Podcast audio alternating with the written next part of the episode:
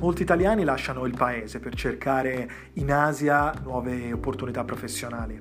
Luoghi come la Cina, l'Australia, la Nuova Zelanda e Hong Kong sono destinazioni privilegiate dove i migranti moderni possono trovare nuove occasioni di lavoro, nuove opportunità professionali e salari più alti.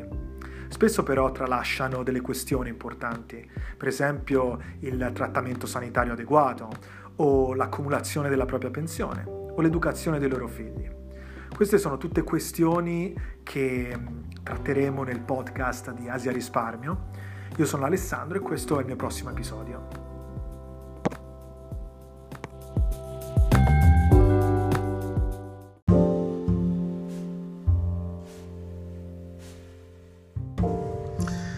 Allora, nella storia di oggi vediamo i vantaggi che ci sono nell'iniziare una pensione privata quando si è ancora giovane, quindi iniziare presto comporta perlomeno due vantaggi e vediamo quali sono. Nel primo caso abbiamo i nostri tre personaggi, Tony, Mauro e Ciro, che mettono tutti quanti lo stesso ammontare di denaro in una pensione privata, che iniziano a differenti età. Tony ha 25 anni, Mauro ha 35 e Ciro 45. Mettendo lo stesso ammontare di denaro, in pratica contribuiscono allo stesso modo con lo stesso valore finanziario ogni anno alla propria pensione privata. Però qual è la differenza? La differenza è che nel caso di Tony la pensione privata è un piano di 25 anni. Nel caso di Maura è un piano di 18 anni, nel caso di Ciro è un piano di soli 10 anni. Quindi cosa accade? Siccome Tony è più giovane, ha 25 anni, può fare, ha la possibilità di fare un piano più lungo, un piano di 25 anni nel quale, contribuendo come gli altri, costruirà però un principale più alto alla fine, quindi costruendo un principale più alto darà più soldi all'istituzione finanziaria da investire e quindi creerà rendite maggiori. Maura, che ha 10 anni più di Tony, apre un piano sempre di una discreta durata che però è leggermente più corto, sono 18 anni, quindi contribuendo con lo stesso ammontare di denaro annuale costruirà sempre un capitale di tutto riguardo, un principale di tutto riguardo e eh, darà eh, la possibilità all'istituzione finanziaria di disporre di un valore finanziario buono che potrà essere reinvestito e generare delle rendite, che però sarà inferiore rispetto a quello di Tony per il solo fatto di essere partita dieci anni più tardi e quindi di avere un piano più corto. Anche lei potrebbe avere eh, aperto un piano di 25 anni come Tony, ma a quel punto lì non avrebbe potuto prelevare alla stessa età di Tony. Infatti non avrebbe potuto prelevare a 60 anni, che è l'età che si danno come obiettivo per andare in pensione o comunque per utilizzare le risorse provenienti dalla propria pensione privata. Se lei infatti avesse aperto un piano di 25 anni, come quello di Tony, avrebbe finito la sua contribuzione a 60 anni e da lì avrebbe dovuto aspettare qualche anno per far accumulare il piano per prelevare le sue rente, quindi perlomeno avrebbe dovuto posticipare la propria pensione uh, di, uh, di, qualche anno, uh, non a 60 ma a 65 e quindi non avrebbe potuto raggiungere l'obiettivo di avere le proprie rendite passive disponibili a 60 anni. Proseguiamo con il prossimo personaggio, Ciro, 45 anni. Ciro deve aprire un piano eh, di risparmio più corto, una pensione privata più corta, 10 anni, eh, per provare a raggiungere l'obiettivo di prelevare a 60 anni. Infatti, se aprisse un piano di 25 anni, Ciro, che ha già 45 anni, andrebbe ben oltre i 60 anni nel periodo di sola contribuzione, quindi avrebbe eh, già eh, 70 anni quando finisce di contribuire al piano e poi dovrebbe aspettare qualche anno per far accumulare, quindi andrebbe ben oltre l'età pensionabile che si sono dati come obiettivo. Lo stesso si può dire per un piano di 18 anni che andrebbe oltre i 60 anni comunque.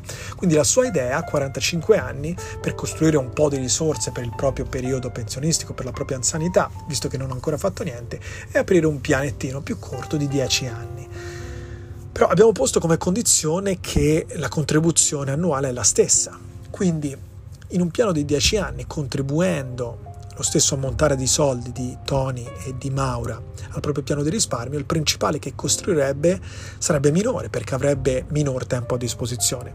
Di conseguenza le sue rendite sarebbero minori. E nel caso di Ciro non solo le sue rendite sarebbero minori, ma sarebbero anche prelevate più tardi, anche nel caso del piano di 10 anni, perché se lui andasse a prelevare all'età pattuita dei 60 anni non troverebbe abbastanza risorse all'interno del piano per avere una vera e propria rendita pensionistica, quindi deve aspettare perlomeno altri 5 anni prelevare a 65 anni e comunque avere rendite minori rispetto a Maura e rispetto a Tony. Quindi questo dimostra quanto è importante il fattore tempo, non è soltanto il fattore capitale eh, quando si fanno pensioni private, ma è il fattore tempo che ha un ruolo molto importante per la costruzione di rendite e per la possibilità di prelevare le proprie rendite ad un'età che ci fa felici, un'età pensionabile che riteniamo opportuna.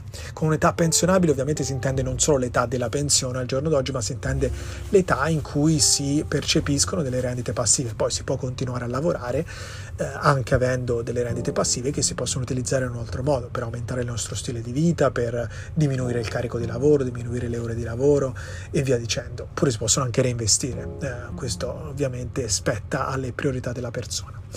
Ma andiamo avanti, il caso 2 il caso 2 mostra uh, Tony, Mauro e Ciro che fanno tutti quanti un piano della stessa durata stavolta, quindi abbiamo ipotizzato che tutti quanti aprano un piano di 10 anni e che abbiano come obiettivo l'età pensionabile dei 60. Quindi l'obiettivo dell'età pensionabile dei 60 rimane, ma in questo caso la condizione è diversa. La condizione di base è quella che tutti quanti aprono un piano di 10 anni, quindi non possono aprire un piano più lungo. Nel caso di Tony, 25 anni, apre il suo bel piano di 10 anni. In questo caso l'attesa è più lunga perché Tony ha 25 anni, apre un piano che contribui- a cui contribuisce ogni anno per 10 anni, quindi a 35 anni praticamente ha finito il suo periodo di contribuzione, il suo periodo contributivo della sua pensione privata. L'obiettivo è di andare a prelevare da questo piano a 60 anni, quindi da 35 a 60 anni ci sono ben 25 anni di attesa, 25 anni di periodo di accumulo. Quindi quello che fa Tony è concedere al proprio piano di risparmio un tempo maggiore per creare la logica degli interessi composti composti, cioè de, de la, del deposito dei dividendi che cresce nel tempo. E questo ovviamente eh, permette di avere una distribuzione di dividendi su due decadi che crea un valore finanziario molto importante all'interno del piano. Più il tempo di accumulo è lungo, più il valore finanziario cresce all'interno del piano e quindi quando a 60 anni andrà di nuovo a guardare quello che c'è dentro al piano ci troverà delle rendite sostanziose che gli permetteranno di sostenersi durante l'anzianità.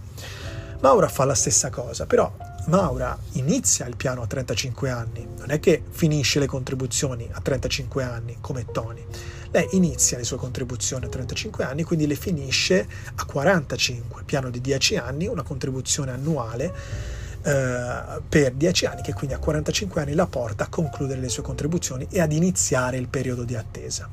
Dato che l'obiettivo sono i 60 anni, il suo periodo di attesa a 45 anni sono di 15 anni, da 45 a 60.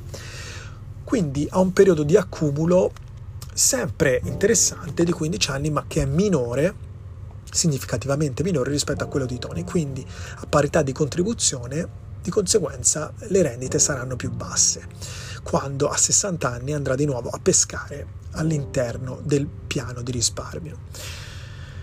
Il caso di Ciro, 45 anni, lui fa eh, di nuovo il suo piano di 10 anni, quindi è la, eh, praticamente la replica di quello che abbiamo detto prima, finisce di pagarlo a 55 anni e perlomeno deve aspettare 10 anni per dare al piano la possibilità di maturare delle rendite, di accumulare abbastanza valore finanziario per generare una rendita che sia valida a livello pensionistico. E quindi non può centrare l'obiettivo di prelevare a 60 anni. A 45 anni pre, eh, contribuisce per 10 anni, quindi finisce a 55, 10 anni minimo di accumulo, quindi arriva a 65. Quindi già l'obiettivo non è centrato. Più a 65 anni ha fatto 10 anni di accumulo, che sono meno dei 15 anni di Maura e significativamente meno dei 25 anni di uh, Tony per cui non solo non ha centrato l'obiettivo dei 60 ma lo deve posticipare a 65, ma da quel momento avrà delle rendite minori rispetto a quelle di Maura e rispetto a quelle di Tony. Quindi di nuovo un altro uh, importante vantaggio dell'iniziare i propri piani al, ad una giovane età. Nel primo caso abbiamo visto il vantaggio di avere una rendita maggiore perché si contribuisce con un piano più lungo, quindi si costruisce un principale maggiore, si dà più soldi all'istituzione finanziaria che possono essere investiti e generare delle rendite. Nel secondo caso invece si ha un accumulo maggiore, si ha un periodo di accumulo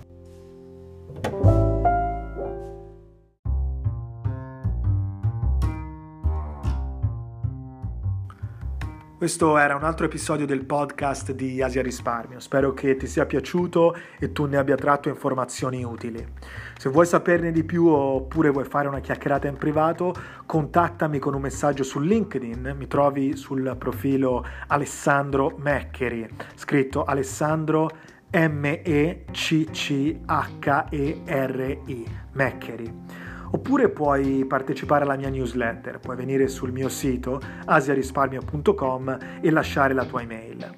In ogni caso spero di sentirti presto al prossimo episodio del podcast di Asia Risparmio. Ciao ciao!